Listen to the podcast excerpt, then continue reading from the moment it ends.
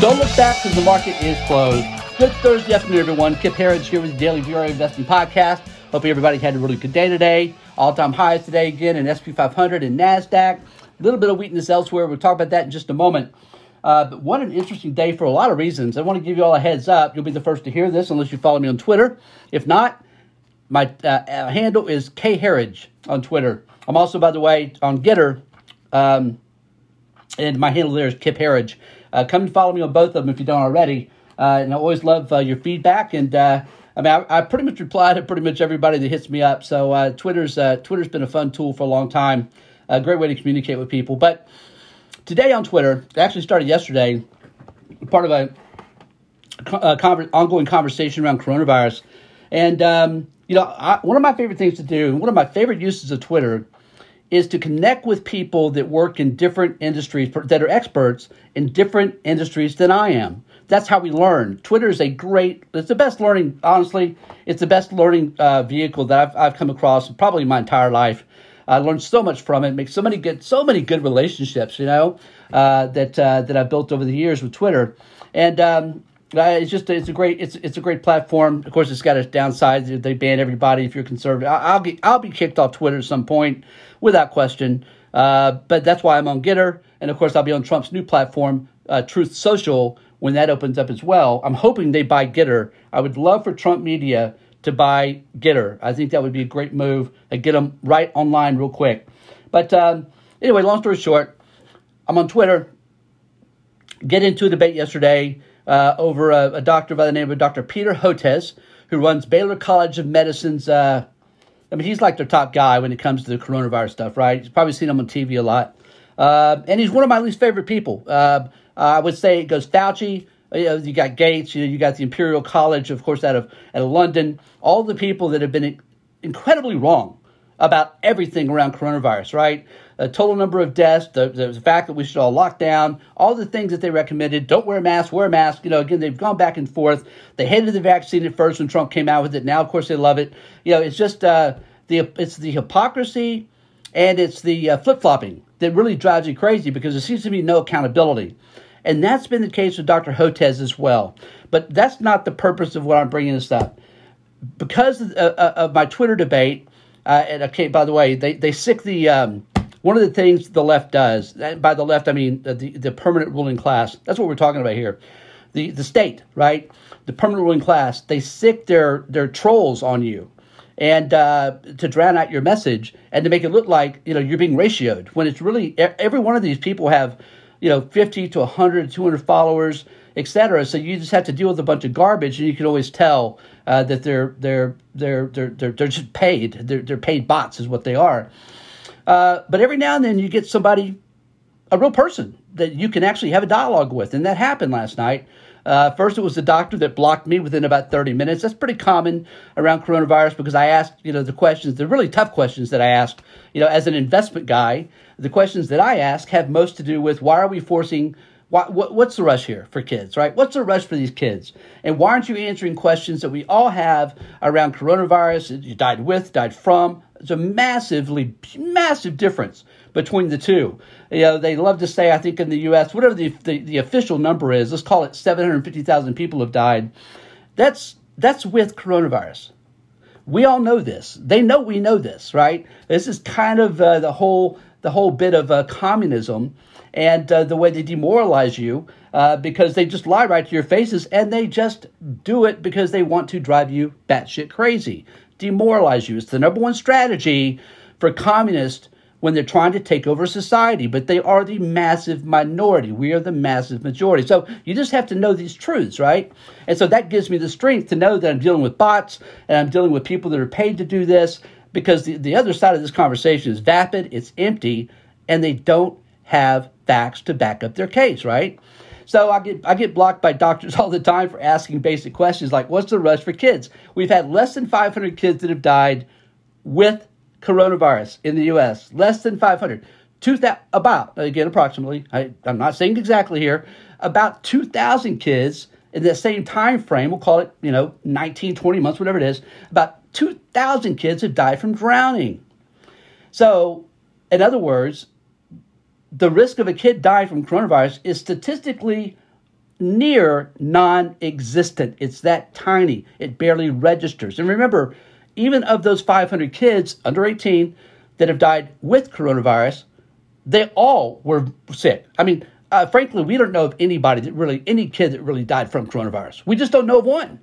Maybe, maybe they're out there. I'm sure there are some. Okay, we'll, we'll go ahead and say that there are.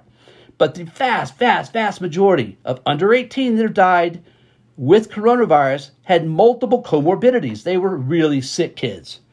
And uh, they died with coronavirus in their bloodstream, which is what they've done and how they've uh, you know manipulated these figures all along. So we all know this, right? I mean, this is this is this is known. This is just broadly known by anyone that spent any amount of time looking into this. And that's typically where these doctors and, and medical experts online, I should say, big pharma executives, right? Or again, permanent ruling class. Is there really a difference? when you ask them if uh, these, these, these medical experts and big pharma state uh, capitalists, when you ask them the question, okay, so far, Johnson Johnson, Moderna, Pfizer have booked quarter of a trillion dollars in profits. Quarter of a trillion dollars. That may, you know what? I want to be right about this. That may be revenue, uh, but it's in a year, right? It doesn't. It's a lot of money. Quarter of a trillion dollars. Okay. I think that's profits. I'll double check that. A lot of money either way. And I, I ask these doctors, don't you understand that, that there are those of us out here, meaning 100 million people plus, that see this as a conflict of interest? And then that's when they block you. They know that they just they just can't give an answer because there is no answer, obviously. And the revolving door between the FDA, the CDC, and the government. You know, the the head of the FDA was head of Pfizer or board of Pfizer, and it's all uh, same thing with Johnson Johnson, Moderna. All three of these, right, that run these uh, the FDA. The last three FDA heads of the FDA, prior to coming to the FDA, worked for big pharma, uh, the, exact big pharma companies that are producing the vaccines. So the conflicts of interest are obviously massive. These these companies and the individuals are just making bank. We all know this. Again, it's frustrating to even have to say this again because we all know it. There should be investigations over this already. There should be charges over this already. If it was reversed, if this was something that was happening, honestly, to a patriot, right? Uh, somebody that uh, was trying to do good for the country, but there, there was a conflict of interest, they'd be under serious investigations. And of course, it's not happening here. So, again, for those of us that believe that this has been a pandemic from Jump Street, I am in that group. The signs have been crystal clear from day one. That is not debatable. And I think, frankly, if you disagree with that, you're a little, you're borderline foolish, if not foolhardy and stupid. Let's just be honest about it. Because the signs are just too prevalent. They're right there in your face. Okay. Long story short, finally last night, this other doctor pops up in my Hotez feed uh, on Twitter. Is Professor and Dr. Gavin Yamey he is a uh, he's at Duke University. He's a big shot there, director for the Center for Policy Impact in Global Health, director of the center. This guy's this guy's a, a hitter in the space, and he and I started having a dialogue. It started a little chippy, right? But then we started actually getting somewhere. We had an, a, a, dialogue on Twitter. I know it's it sounds seems impossible, but it happened. So Dr. Yamey again, Dr. Gavin Yamey, Duke University, then said, you know what, Kip, why don't you and I have a call? We'd probably been from having, this is great. I go, doctor, we, we do a, I do a podcast every day. You know, my son I do a podcast every day, VRA investing podcast. Come and join me. It would benefit so many people. And we have an honest conversation. And he replied back and said, as long as you're not a COVID denier and you're not going to attack me saying that I'm making all this money from the industry, from, from vaccine companies, which he says he's not, and I, I fully take him at his word, uh, then we'll, we'll do it.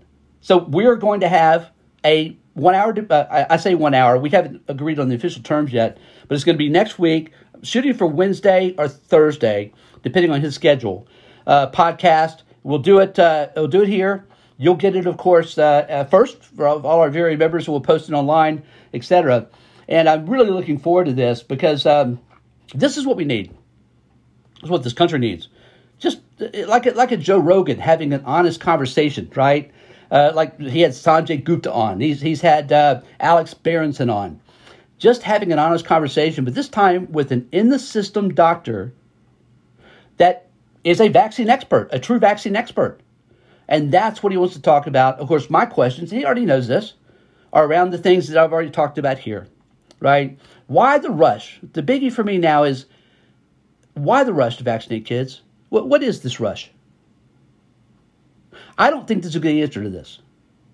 We need years of clinical trials just to make sure that we're not going to destroy these kids' lives or kill a bunch of them, right? I mean, this is, again, it's insanity that we have to even make this point.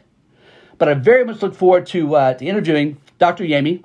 It'll be a great conversation. Um, you know what? Uh, it, it's uh, it's I, I I'm super stoked to tell you the truth, and I think this is the kind of thing we need a whole lot more of in the U.S. and globally. And uh, we'll look forward to. it. We'll announce it here, so you know exactly what it's going to be. It'll be recorded. We'll put it out the, the second it's done uh, for you to listen to. Um, so I'm looking forward to that next week, and I wanted, wanted to announce it here to everybody first. And now let's talk about the markets today, because folks, this is interesting. We are at extreme overbought on steroids across the board. Okay, across the board, and all of our broad market indexes. That's of course the big the big three, right? SP 500, Dow Jones, and Nasdaq, and now the Russell 2000 has joined as well. And uh, without getting into too much into the weeds, what that means is when our VRA investing system goes to extreme overbought on each of our most important momentum oscillators that we track, when it's extreme overbought on all of them, it's extreme overbought on steroids. And for us, that is a sell signal. Now, it doesn't mean we sell everything. We're not going to cash, but we're, we're, we're taking profits now, right? We did that today in the semiconductors, and uh, we're to, you know, continue to do it in the positions that make sense. But again, it's not that we hate this market. It's not that we're saying the market's got to go a lot lower. Uh, but this is our discipline, right? We like to buy at extreme oversold or as heavily as oversold as possible on our favorite groups based on fundamentals and technicals. And then we just sell them when they have the move that we expect. So just to give you an idea, and again, this is not this this is not meant to be. It's going to sound like it. It's not meant to be bragging, uh, but we've made hundred percent gains uh, in about six months in the semiconductors in two trades, and um, that's the way we use the VRA investing system with our ETF trades. Um, and that's that's our approach there. We use, use leverage ETFs. That's where the juice comes from, of course. And uh, so we, again, we're just this market's extremely overbought. I, I don't think it takes a rocket scientist to say that or to know that, but it is. And our discipline says we have to sell some positions, so we are. Uh, but again, we like this market very much here long term. Uh, although it's getting frothy, Let's, it's not just the technicals. The fear and greed index, Tyler covered this yesterday, of course, is fear and greed index is 82. That's extreme greed. A month ago, it was what, 20, low 20s, extreme fear. It's a big swing in a short period of time. It's a very seasonally bullish time. How seasonally bullish is this? Tyler covered this yesterday, but I think this is so good and so important that it deserves to be talked about on a couple of podcasts. Maybe Tyler might even cover it again tomorrow. I'm going to encourage him to. We talk about seasonality here a lot. Seasonality works. You know, it reminds me of people that say you can't time the market. If you hear someone say you can't time the market, you should not work with that person because you can absolutely time the market. Here's the proof of that. Since 1945, right, going back a long time now, a $10,000 investment in the S&P 500, just in SPY itself, okay, SPY, uh, or you know the index itself, a $10,000 investment from November through April, just that time frame, okay, would be worth $4 million today. 10,000 turned into $4 million, but only if you invested from November to April. This is the most bullish time frame of the year. This is the power of seasonality. This is the proof that timing the market works. Here's the real proof. If conversely, you had only invested that $10,000 from May to October, right? Stella May go away. If you only invested at ten thousand, and by the way, people say Stella May didn't go away is not a thing. Listen to this. Boy, how wrong are they? At the same time, since 1945, if you'd invested ten thousand dollars from May to October, that would be worth one hundred and seventeen thousand dollars. So you're talking about four million dollars versus 117,000. Folks, that's powerful. Market timing works. Seasonality is a thing. So uh, let's all remember that. You know, this is this is the time to be in the market. And by the way, the best this is the, the best sector to be in right now is small caps. Again, seasonality wise, this is their time to shine, and uh, we are we remain very long in this group. We also, by the way, I'll just mention this because I wrote it up this morning. The miners have just traded like horseshit. They just have been. It's been terrible. Uh, gold, gold and silver have you know, flatlined. They've gone down below 200 days. They've not been destroyed. The miners have been the big disappointment here because, for example, you know GDX uh, is down uh, ten dollars a share from its highs. Uh, what is that? Twenty seven percent down from its highs of the year. And here you have uh, you know all this inflation happening. It's been such a disappointment. But we talk about it a lot in the space. I'm not going to get back into the reasons why today, except that I like this group a lot here. Seasonality wise is great. There is no there is no sector, period, that's cheaper to the market and cheaper to historical valuations for their for their trading for their sector than this group is. This, these companies have very little debt, a lot of cash on hand. I really believe you're going to see a wave of mergers and acquisitions take place here. Seasonality, this is the time to own this group. I believe it's through mid February. And so uh, we are, we're long this group. It's been extremely disappointing. Uh, but uh, we, I think that's about to turn here. But it was disappointing today. Gold's up one percent. GDX was down a half percent. That just that shouldn't be happening. Especially GDX opened up so so nicely today. Um, so anyway, that's just what we updated people on today. So I thought i'd covered here just for a minute. Uh, what else today? Um, yeah, so I want to cover this briefly as well. So Jay Powell, the money printing rock star and the head cheese of our financial masters of the universe himself, really did a good job yesterday. He did. He did a good job. You know, we uh, we beat up on him from time to time, well, fairly often. He's an easy target because his pressers are so bad, right? The markets always get hit. Well, it didn't happen yesterday. The market actually went up. Again, Tyler covered this yesterday. That's rare when that happens. But we're, we're glad he seemed like a nice enough guy. Glad, glad it happened. Um, but he did a good job. But the point I'm trying to make here is that, and we've said this a while, and so we are, we're sticking to it. The 10 year today was down 3.5% on a yield basis. So the 10 year dropped to 1.52%. Why would yields be dropping when they're about to start tapering their quantitative easing? Matter of fact, it's going to start here, what, a week or two, right? Why would that be happening, you think? Well, maybe it's because we have a slowing economy. Not a slow economy, not an economy that's in trouble. We're in the third term of Barack Obama's we're in. It's slow growth. When you have this much quantitative easing and fiscal stimulus, where we at? 10 trillion combined now. In the US alone, 34 trillion globally. What that does is it forces the private sector out of the picture. And when the government takes over things, you just have much slower growth. This is not Kip Herriage, Mr. Conservative Trump guy making this up. This is reality, right? We've seen this time and again, especially now in the age of QE. Look at Japan, exactly the same thing. No growth, no growth, no growth. Why? They've had QE since 2001, okay? Japan, Bank of Japan, now the, well, had been for a while. It's not I'm announcing something that's never been announced before. Largest holder of both equity and debt in Japan is the Bank of Japan. The Fed's very jealous of this, folks. You think I'm making this up or I'm trying to be funny. The Fed is jealous of this. Again, these are our new masters of the universe. If you read Bonfire of the Vanities, you know the reference. They cannot believe that the Bank of Japan is beating them. They have to play catch up. That is happening. QE infinity. QE is here to stay. This tapering, as the market is telling you, that's why bond yields are dropping because they know we're going to have more QE. We're going to have QE for forever. It's just getting started. They're just getting warmed up. They're in the bullpen now. I think, again, this is a, just a, a guesstimate. I think we'll get down to about, we're at 120 billion a month in QE now. I think we get down to around 80 billion a month in QE. And then the markets start getting hit. And then it'll be like the taper tantrum of 2014, and they have to cancel it and and, and it won't be long after that till they got to restart QE again, folks. It's just going to go on for forever, and that that is our financial. It's our financial. It's our Frankenstein. Financial engineering is just here to stay. It just is, and uh, I'm not going to sit here and tell you I like it. I don't, but it's reality, and the markets go up because of it, and they'll continue, in our view, to go up because of it. This is one of the big reasons we wrote the book, The Big Bribe. This is part of the melt up into 2027, where we think the Dow Jones is going to 100,000 and again, that's what is that? I don't know. Uh, three. That's not quite three times from here, right? But the real money, of course, can be made if you know where to be, and we think we do. Come and join us. How about that for a teaser? Come and join us at VRAinsider.com. Again, VRAinsider.com.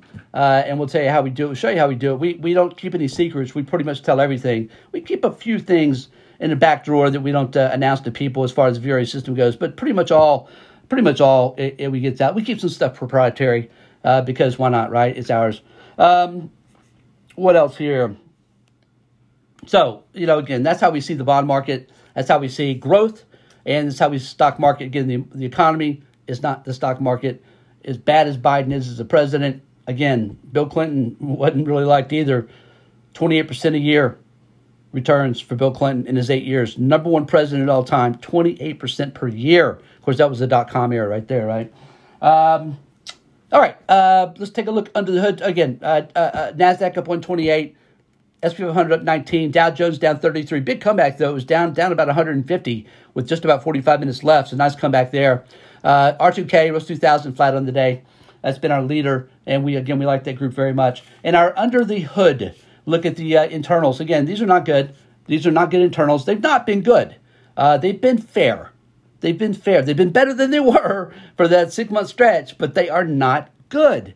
Uh, and we saw it again today. You really shouldn't have a day where the NASDAQ is up 128, uh, but you have negative uh, advanced decline uh, by about, about 600 uh, issues, okay? Nothing huge, but why is it negative, right? Again, we've had a big move, extremely overbought. I, I think that's the answer. Volume slightly positive for NASDAQ, decent comeback there. Uh, NYSE, uh, again, we'll call the markets flat today between Dow Jones and SP 500, but uh, NYSE was, was, was negative across the board. Uh, we're talking about advanced decline, and volume was almost two to one negative for NYSE. Again, that's not good. Uh, but you got to know this is the biggie. New 52 week highs to lows. My goodness. 621 stocks hitting new 52 week highs to just 71 hitting new 52 week lows. Tyler covers this a lot. This is a lagger. It's it's a it's it's a, it's a lagging kind of a, a of a of a of a of a tool to use. Uh, you, you typically see these big readings like this near tops, and then it, when you have a reversal, they it takes a while. It's like turning a big old tanker. You know, it takes a while to catch up. But so these are great readings today. Six twenty one to seventy one. Been a while since we had that. Uh, a lot of companies now breaking out. Uh, this this this market is broadening and that is con- uh, continuing to be a big, positive. NYSE advanced decline all time high yesterday. I didn't check it today, but uh, Tyler's all over this stuff.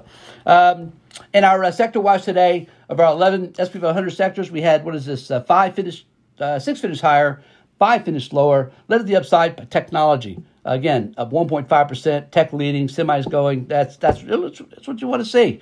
This is uh, again that's very bullish. Consumer discretionary up one one and a half percent to the downside. Financials down 1.3 percent. Again, yields down. Uh, financials, I just have never liked them. Um, when's the last time you went to a bank? Exactly right. A lot of real estate there not being used. I think that's a liability. They're boring to me. Real estate down one percent, uh, and that well, that's about it really. Um, uh, there was one more thing I wanted to.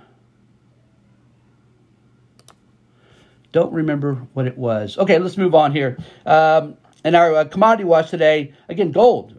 Talked about a minute ago. Nice day today, up twenty nine dollars an ounce, up over one percent at seventeen ninety two.